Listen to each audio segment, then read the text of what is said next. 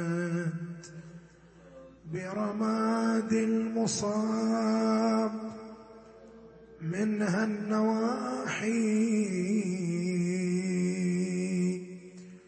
حر قلبي لزينب مذرأته.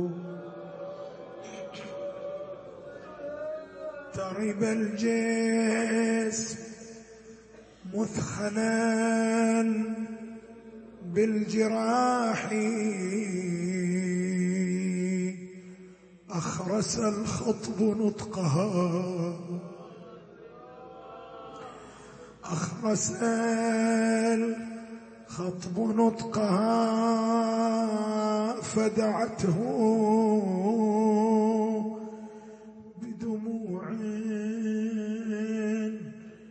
بما تجون فصاحي لك جسم على الرمال ورأس رفعوه على رؤوس الرماح نادت سور الحرم يا حسين. لا تجذب الونات بلكت يا خويا من الحرام تهدأ الرنة. ودي أوصل مصرعك وانجدل وياك لكن إيش بيدي لازم ذيالي يتامى. لو يقدر السجاد ينهض كان. خدكني وسده وبالدمع نغسل الطبرة قالها بلا تجهيز لازم يتركوني. وباكر تمر بي الضعينة وتنظروني. وانت وخواتي شردتوا تودعوني مقبل عليك الليل جيب الفاطمية. ويلي ويلي ويلي إن كان يمي تقدرين تجين لا بأس وتوصلين المشرعة يم جسد عباس طلعوا بسواد الليل يستركوا عن الناس ولزم الصبر يا عزيزة الزهرة الأمر فا. لكن خبرك كان جيت يا حزينة شوفين جسمي بالسيوف. مقطعينه بس يا الوديع لا تجي يمي. مسكينة أنا خوفي قلبها يذوب من شوف الجراح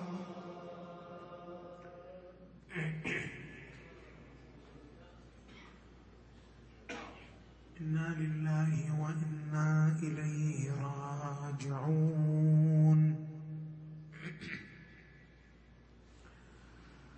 وسيعلم الذين ظلموا آل بيت محمد حقهم. أي منقلب ينقلبون والعاقبة للمتقين. قال إمامنا الباقر عليه السلام في الزيارة المسماة بزيارة عاشوراء اللهم اجعلني عندك وجيها بالحسين عليه السلام في الدنيا والآخرة.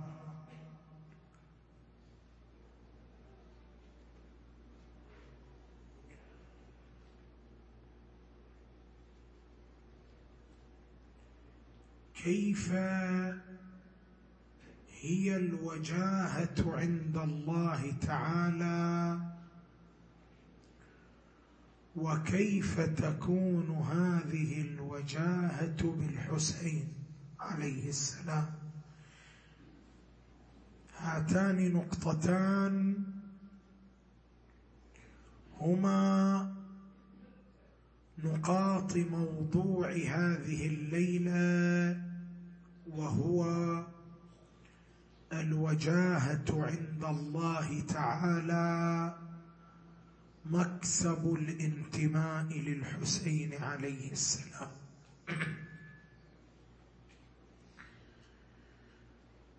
هنالك نقطتان نقف عندهما حتى نفهم المقصود من الزيارة المباركة. النقطة الأولى ما هو معنى الوجاهة بالحسين؟ اللهم اجعلني عندك وجيها بالحسين. فما هو معنى الوجاهة بالحسين؟ هنالك احتمالان. الاحتمال الأول أن نحمل الباء في النص على أنها باء المصاحبة. والمراد من باء المصاحبة ما تكون بمعنى مع. ولذلك يعبر عنها ما باء المعية كما في قوله تبارك وتعالى يا نوح اهبط بسلام منا وبركات عليك. يا نوح اهبط بسلام الباء هنا باء المصاحبة باء المعية. يعني اهبط مع سلام منا. فلما نجي إلى النص اللهم اجعلني عندك وجيها بالحسين. نقول الوجاهه بالحسين بمعنى أن الباء هنا هي باء المصاحبة. وهي باء المعية فيكون معنى النص هكذا اللهم اجعلني وجيها عندك بمعية الحسين عليه السلام. فإن معية الحسين توجب وجاهة عند الله. خل أقرب لك هذا المعنى. برواية عن الإمام الصادق عليه السلام. قال الإمام الصادق عليه السلام يا زرارة إذا كان يوم القيامة جلس الحسين عليه السلام في ظل العرش وجمع الله له زائريه وشيعته ليصيروا إلى الكرامه والنضره والبهجة والسرور بما لا يستطيع توصيفه إلا الله. أصلا دول اللي يصيروا بمعية الحسين عليه السلام. يوم القيامة لا أحد يستطيع توصيف ما يصل إليه ما يصلون إليه إلا الله سبحانه وتعالى. اذا هنالك وجاهه تحصل بمعية الحسين بصحبة الحسين عليه السلام. الاحتمال الثاني في بيان معنى الوجاهة بالحسين أن تحمل الباء على باء السببية. كما في قوله تعالى كل نفس بما كسبت رهينة هنا الباء بمعنى ماذا؟ سببية.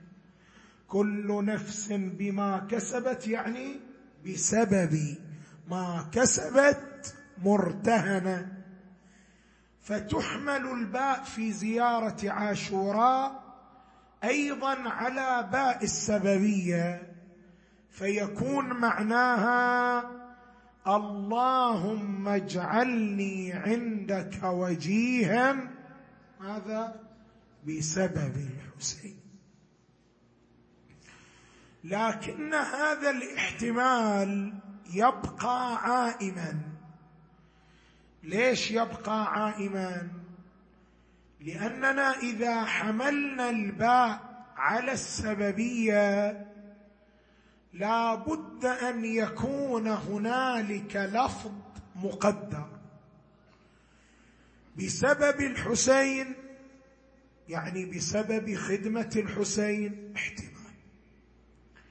بسبب زيارة الحسين احتمال.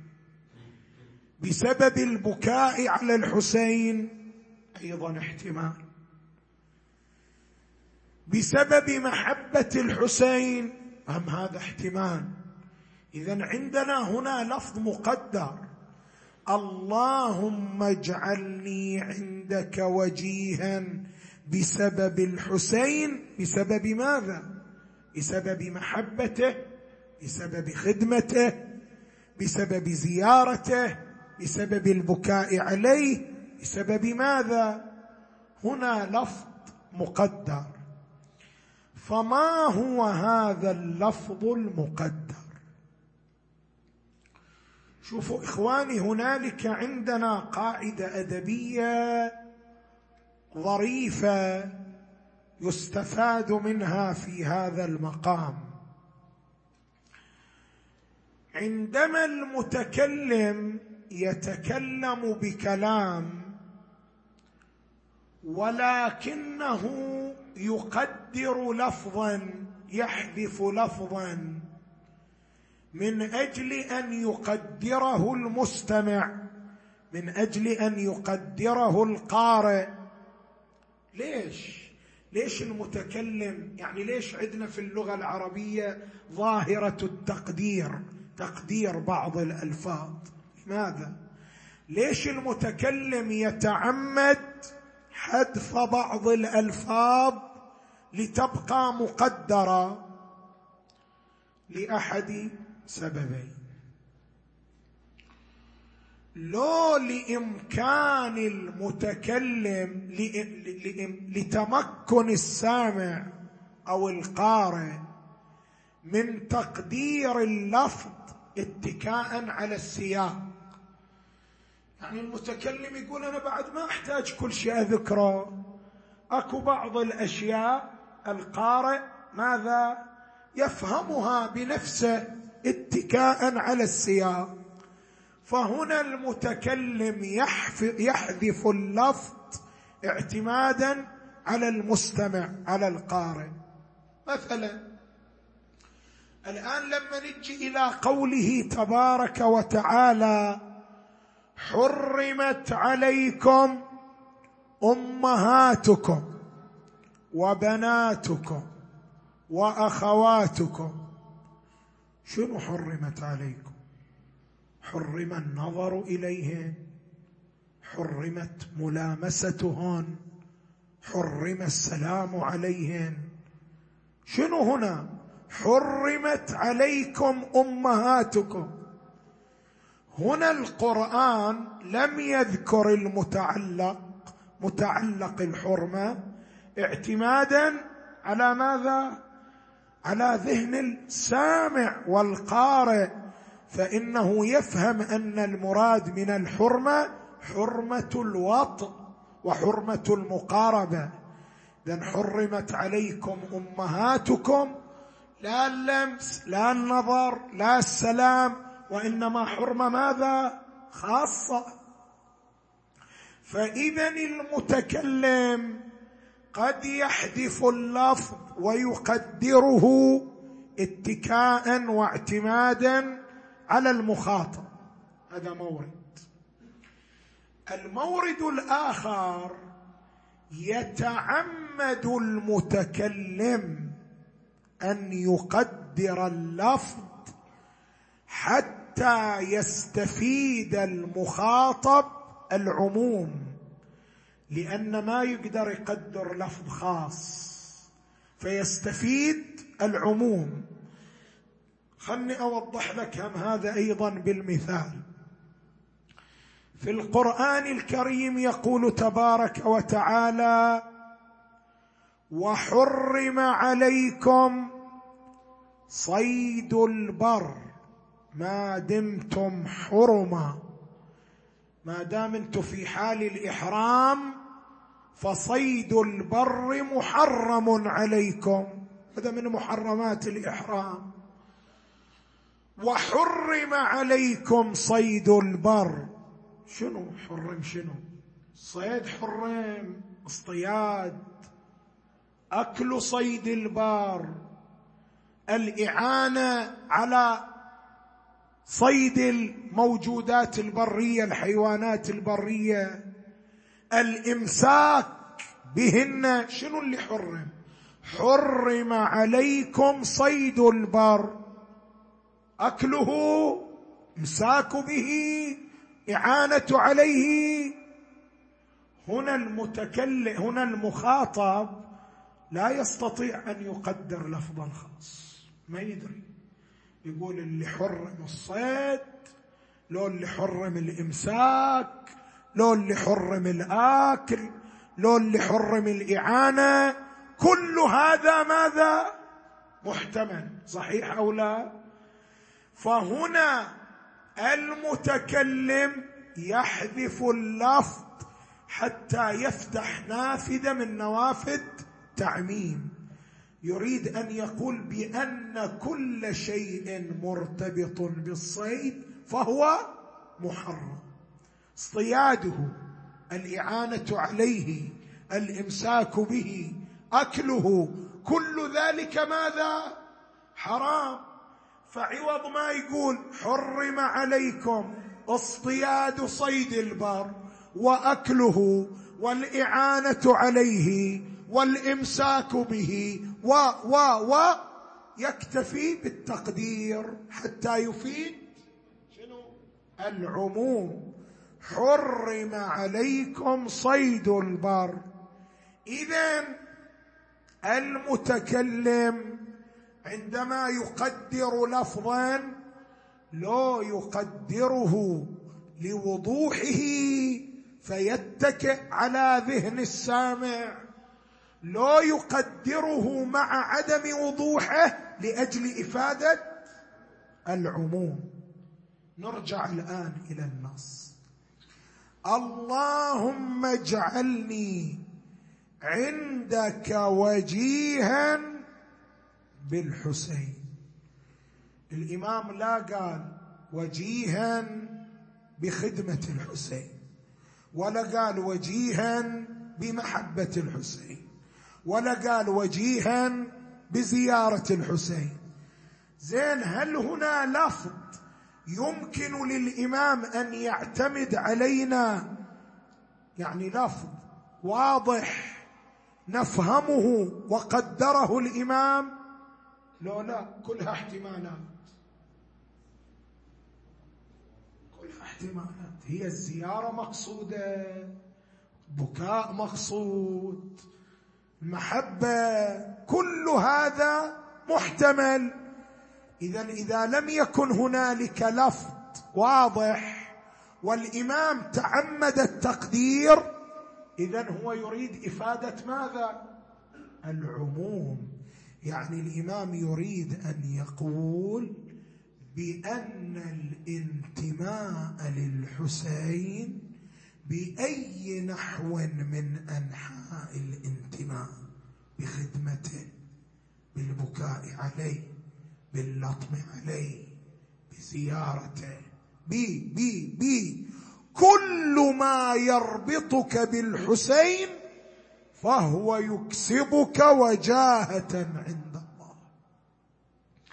كل شيء يربطك بسيد الشهداء فهو يكسبك وجاهة بين يدي الله سبحانه وتعالى.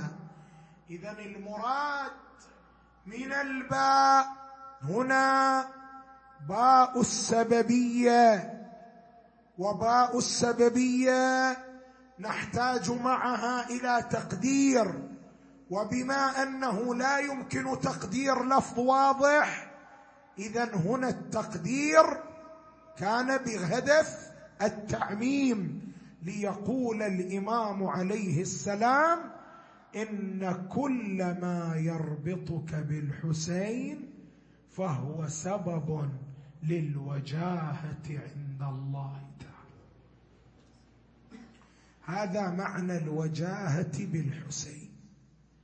وجاه بسبب الحسين. نجي الآن إلى النقطة الثانية وهي بيان معنى الوجاهة عند الله عندما نرجع إلى القرآن. مو أنت جاي تطلب في زيارة عاشوراء ماذا؟ أن تكون وجيها عند من؟ عند الله. ولكن بسبب الحسين وعن طريق الحسين. فلا بد أن نفهم ما معنى الوجاهة عند الله التي نطلب الحصول عليها بسبب الحسين. عندما ترجع إلى القرآن القرآن في أكثر من مورد يصف أعاظم أنبيائه بصفة الوجاهة عند الله. يا مريم إن الله يبشرك بكلمة من اسمه المسيح عيسى بن مريم. وجيها في الدنيا والآخرة ومن المقربين. عيسى لما الله يوصف يصفه بالوجاه. موسى يا أيها الذين آمنوا لا تكونوا كالذين آذوا موسى فبرأه الله مما قالوا. وكان عند الله شنو؟ وجيها. موسى وجيه عند الله. عيسى وجيه عند الله. انت هم جاي تطلب هذا المقام مقام الوجاهه اللهم اجعلني عندك وجيها. مثل ما موسى مثل ما عيسى. اللهم اجعلني عندك وجيها بأي شيء؟ بالحسين. شلون هذه الوجاهة؟ عند الله. الوجاهة مأخوذة من الجاه. والجاه يعني المنزلة والشأن. والمرتبة.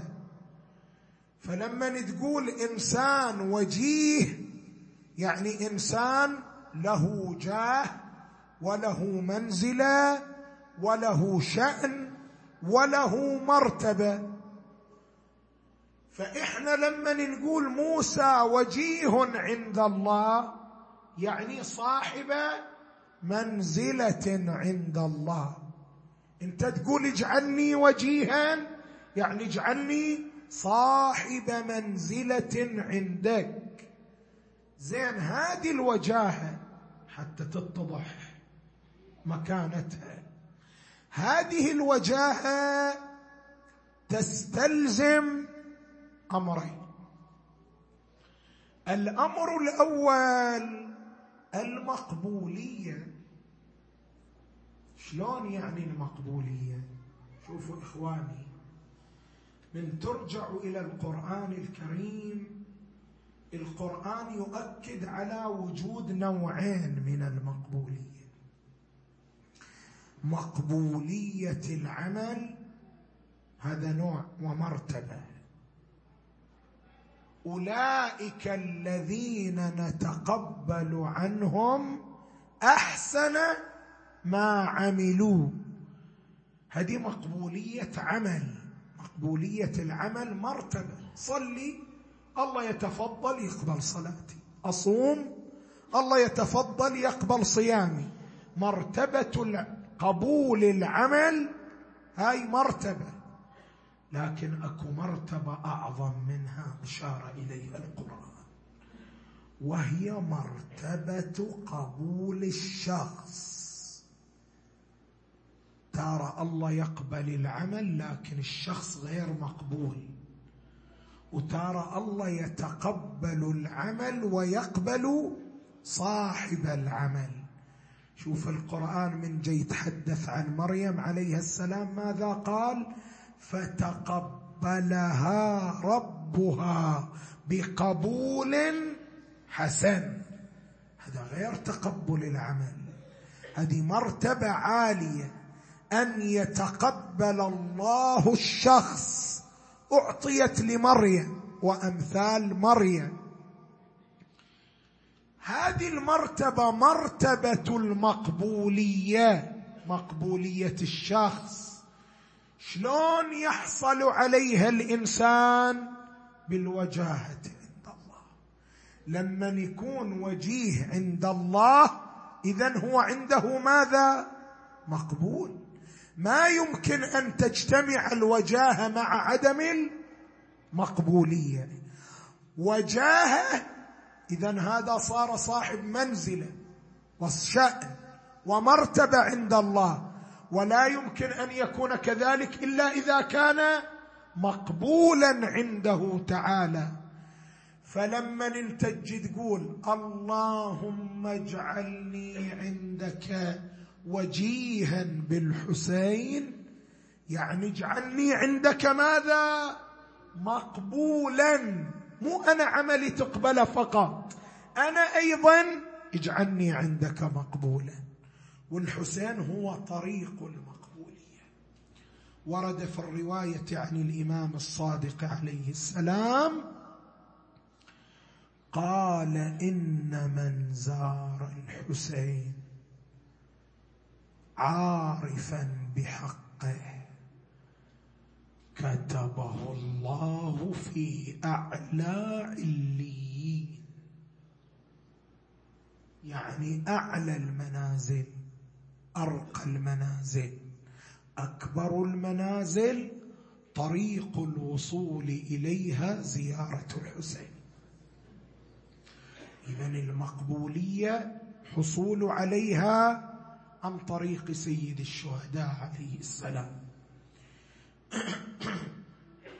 الأمر الثاني الذي تستلزمه الوجاهة عند الله الوساطة بين الله وخلقه. يا أيها الذين آمنوا اتقوا الله وابتغوا إليه الوسيلة. مقام الوسيلة معناه مقام الوساطه بين الله تعالى وبين خلقه. زين هذا مقام الوساطه شنو يعني؟ مقام الوساطه يعني استفادة المقرب من المقرب عنده في التوسط للغير عنده. أنا لما اصير وسيط يعني أستفيد من قرابتي من الذي أتوسط عنده للذي أتوسط له. حقيقة الوساطة هو هذا. وساطه حقيقتها الاستفادة من القرابة من المتوسط عنده للمتوسط إليه. فلما يكون الإنسان وجيها عند الله يكون ماذا؟ وسيطا. لماذا؟ لأنه إذا صار وجيها صار قريبا. إذا صار قريبا استطاع أن يقرب غيره. يقول الإمام الصادق عليه السلام إن زائر الحسين شوف شلون مقام الوساطة. إن زائر الحسين يشفع في مئة رجل. مو هذه اسمع آخر الرواية يشفع في مئة رجل كلهم قد استحق النار.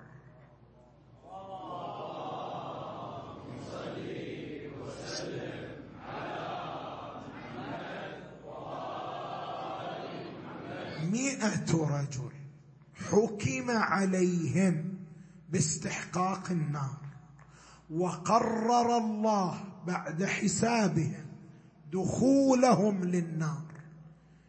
ثم يأتي زائر الحسين مو الحسين يأتي زائر الحسين ويشفع لهم ويخرجهم من النار. كيف؟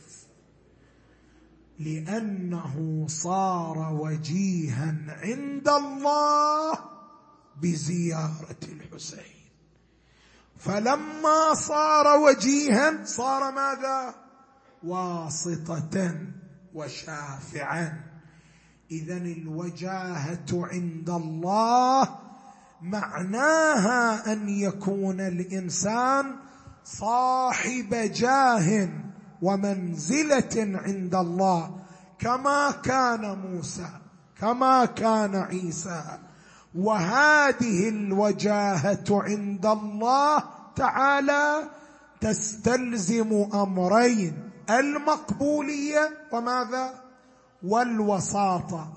فكيف يصبح الإنسان وجيها عند الله؟ ويصل إلى هذا المقام طريق ذلك أبو عبد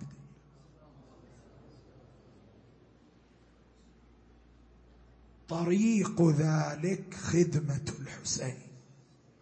طريق ذلك البكاء على الحسين. طريق ذلك الحضور في مآتم الحسين. طريق ذلك زيارة الحسين. طريق ذلك اللطم على الحسين. كل انتماء للحسين عليه السلام موجب للترقي إلى مقام الوجاهة عند الله. ولذا لا تجد نبيا من الأنبياء إلا وقد تقرب إلى الله بالحسين. إما بالتوسل به وإما بالبكاء عليه. ومو فقط هذا. لا زالوا يتقربون إلى الله بزيارة الحسين. في بعض ليالي الزيارات الشريفة يستأذن الملائكة المقربون والأنبياء المرسلون من الله أن يأذن لهم في زيارة أبي عبد لأنهم يعرفون أن الوجاهة عند الله والترقي عنده طريقه فقط سيد الشهداء. لما أعطي الحسين كل هذا؟ لأن الحسين أعطى كل شيء.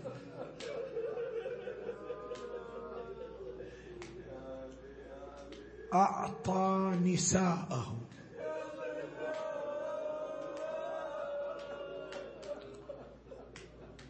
قدم رضيعه.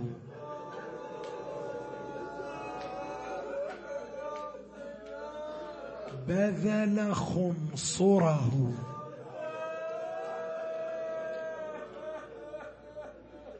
قدم يديه.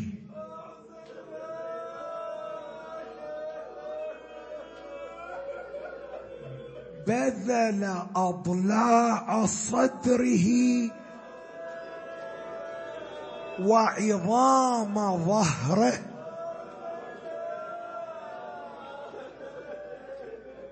لم يكتفي تقرب إلى الله بثلثين من كبده.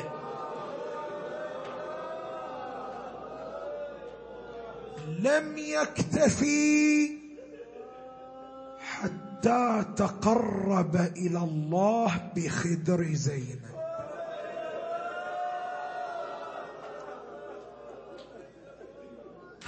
هذا الخدر المقدس الذي كان علي عليه السلام لشدة حرصه عليه. إذا أرادها أن تزور جدها النبي كان يخرجها في الليل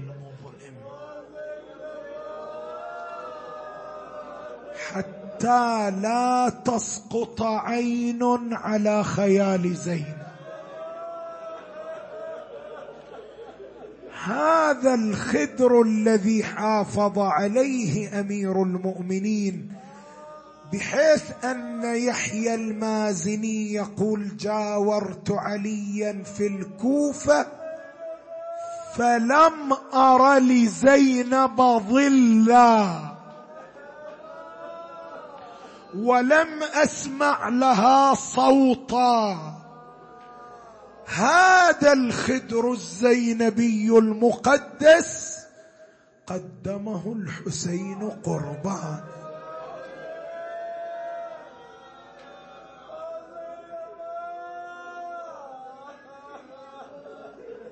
وإلا امراه مثل زينب خدرها خدر الزهراء. حجابها حجاب الله. وتالي يوقف شمر الضبابي.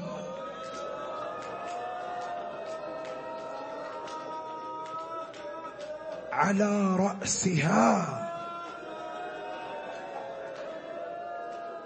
ويسلبها مقنعتها.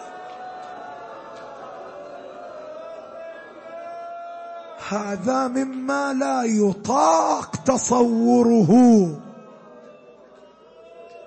المرأة المحجبة المخدرة تساق بضرب السياط على رأسها على كتفيها وقد أؤذيك إذا قلت لك كلما رفعت صوتها ضربت بكعب الرمح في ظهرها.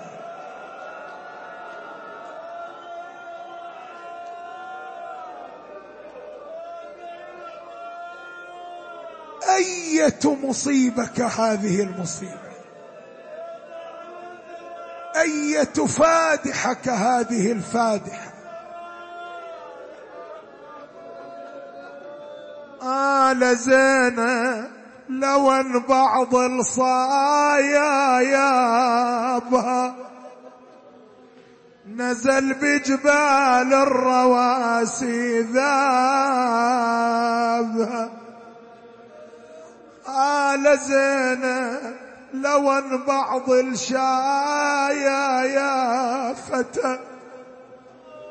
نزل بجبال الرواسي هيدت ولي ورد حدين ورد بيين بعض عز الشايا يا فتى.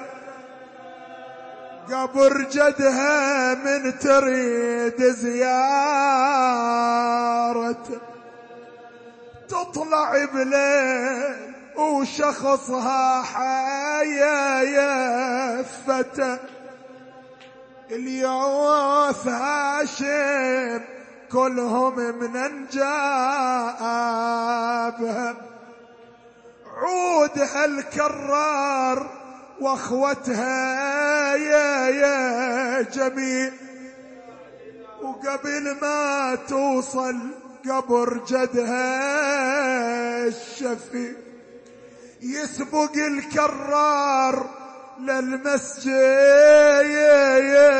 سري ويطفي ضي السريج ليث اعرابها سأل من عند الحسن زاكي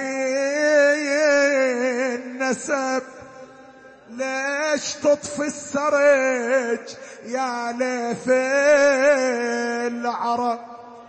جاوبوا يا مهجتي تدري السبب. خيال زينب لا تشوف أجنابها. آه آه آه لو حاضر لزينب يا علي. آه لا حاضر لزينب يا وبكربلاء من ضلت بليا ولي. تنخي تحشي تنادي يا أهلي. ما تجوني ولا سمعت عتاب.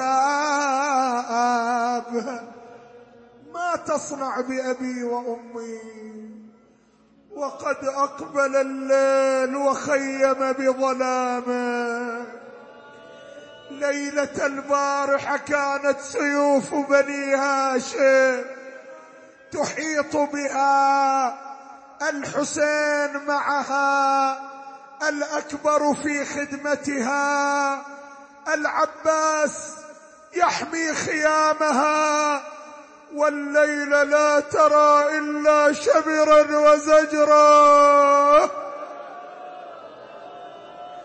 الأعداء تحيط بها من كل ناحية ومكان ولا تسمع إلا الصوت بسبها وشتمها وشتم أبيها والأطفال حولها يتصارخون وعطشون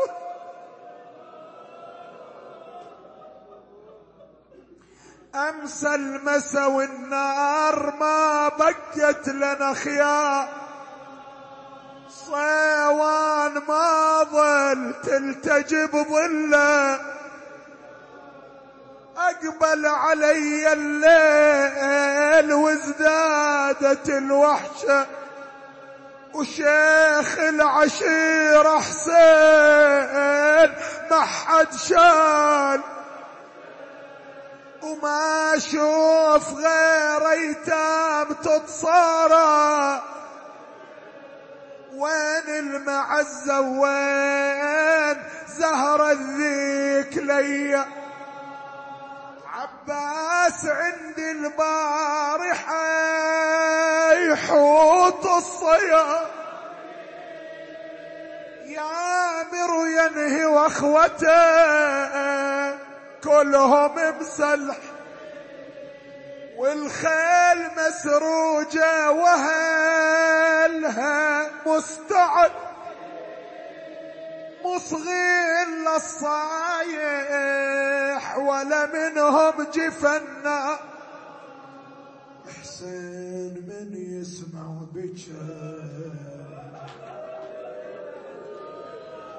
وحسين من يسمع بجبخة ما دخلها. يسكت الحرمة وياخذ بحجرة طفلها. وباتت خيمنا مطنبة وتزهر بهلها وصيوان أخوي حسين. حالة رفرف على أصبحت واشبال الهواشم حالي يوقف وامسيت مالي قناع واتستر ما حولي الايتام تتصارخ الحسين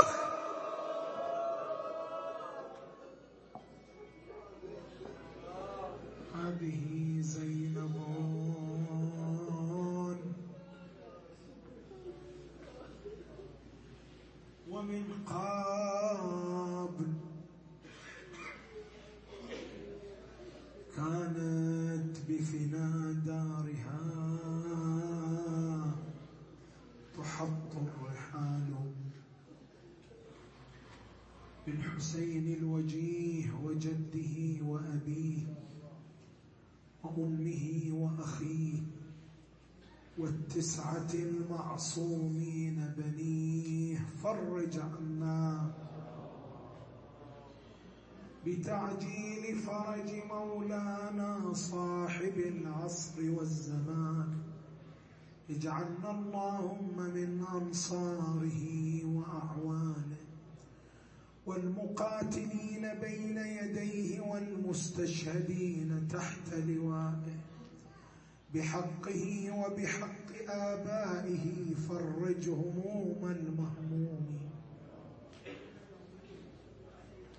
واقض حوائج المحتاجين واشف مرضى المؤمنات والمؤمنين سيما المصابين والمجروحين.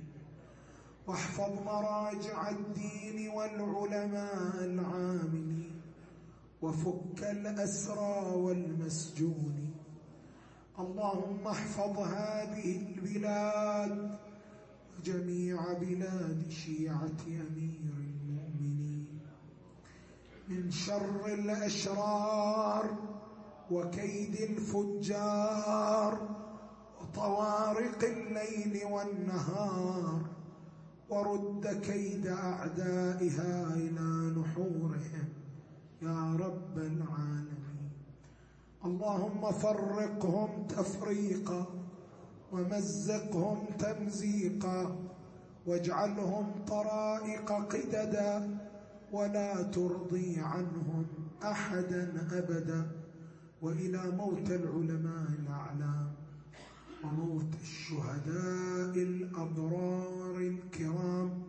وإلى موت الحاضرين والمؤسسين وموتانا وموت المؤمنين والمؤمنات. مهدين الجميع ثواب الفاتحة تسبقها الصلوات.